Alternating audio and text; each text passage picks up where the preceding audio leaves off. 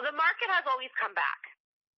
It's always come back. You know, the, the thing about the market is that when everyone is, that when one person is having a challenging time, everybody is having a challenging time. The market is really its own community. You know, we all feel you all feel it in the same way, right? Because when it's not busy for us, well, it's not busy for anybody.